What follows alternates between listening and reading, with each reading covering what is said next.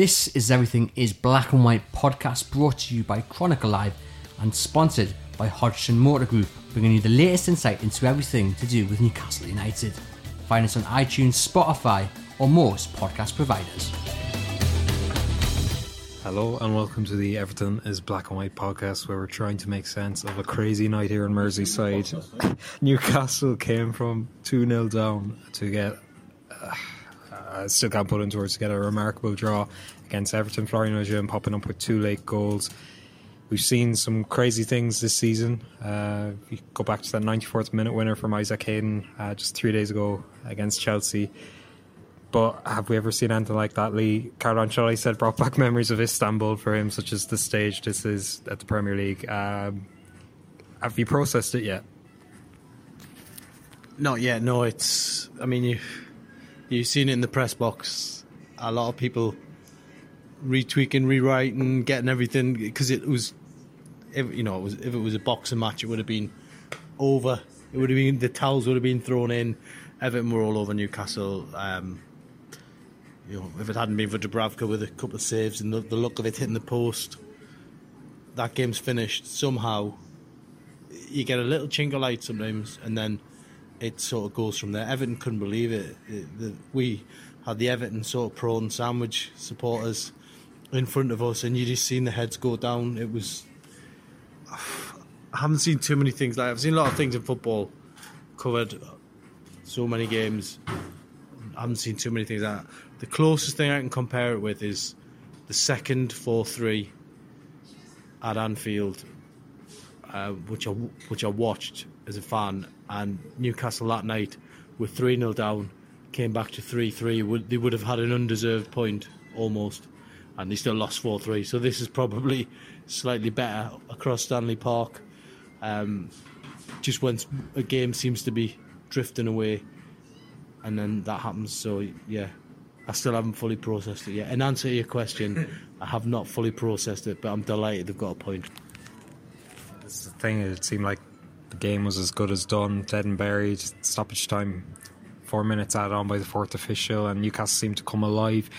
You look at those changes. There was obviously Tom Allan was that, that main forward on the bench. He had four defenders on the bench really, really limited in options with Saint Maximin uh, not being fit to, to play his part, Shelvey not being risked. Um, for Florian Lejeune to prove the match, the match equaliser, if you like, uh, he'd had such a tough time over Christmas having to play so many games. Um, see Bruce saying he, he, had no choice but to play him tired after coming back from a knee injury. It's a really special night for him. You know, he's waited so long for his first goal, then two come at once. Uh, it's just remarkable, isn't it? Yeah, it is, and I don't. There wasn't many players that could have probably taken much credit from that. you know, looking down the merit marks, they were very. There's a lot of low ones in there. Um, some of them stayed low because they got substituted. Uh, others went up a little bit of a notch. I mean, I think Sean Longstaff had a big, a big stoppage time period, if that makes sense, because he helped win the corner.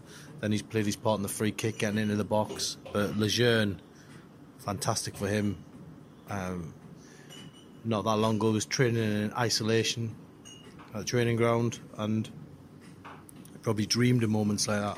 And he ended up getting two of them and getting a point.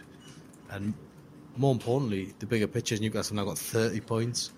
So they're another step closer to survival. We're still not out of January yet, and they're in a good position. But boy, were they lucky tonight! They were so lucky. And Steve Bruce uh, in the press conference you've seen him, he was struggling to put it all together, and and I think everybody connected with Newcastle was. But it's a great point to celebrate. That's it, yeah, thirty points, and you know, realistically, you're looking at kind of getting to that thirty-eight point mark, and you're home and hose, and Newcastle plenty of games to do that. Comes to transfers, of course, and Nabil Bentaleb. This is the day he joined on loan till the end of the season. Um, possibly it makes you wonder: do they need more forwards and you know, Muto, Gayle, Carroll, they could all be back um, next month. But do you feel it's still highlighted what Newcastle need in the transfer market for the end of the month? You know, we've seen with Valentino Lazaro that kind of a tricky winger player. Uh, the links with Jarrod Bowen aren't going away. Do you feel they they still need to do more business this month? Yeah, I mean, when he was bringing one defender on after another, you you, you did you did wonder what was going on. But the reality is, he didn't have a choice. Um, throw kids on in that situation, difficult. But you know, he's ended up putting someone on who's, who's got him the goals. Not the first defender to get a goal for Newcastle this season. I actually thought he was putting together a damage limitation tactic and let's get out of here and keep the, keep the uh, the scoreline low, protect the goal difference. It looked like that. If it's a master plan, I'll I'll take my take my hat off to him. But look, at the end of it's a point we'd have all accepted before the game, and uh, thankfully, uh, they leave Goodison Park with, with smiles on their faces.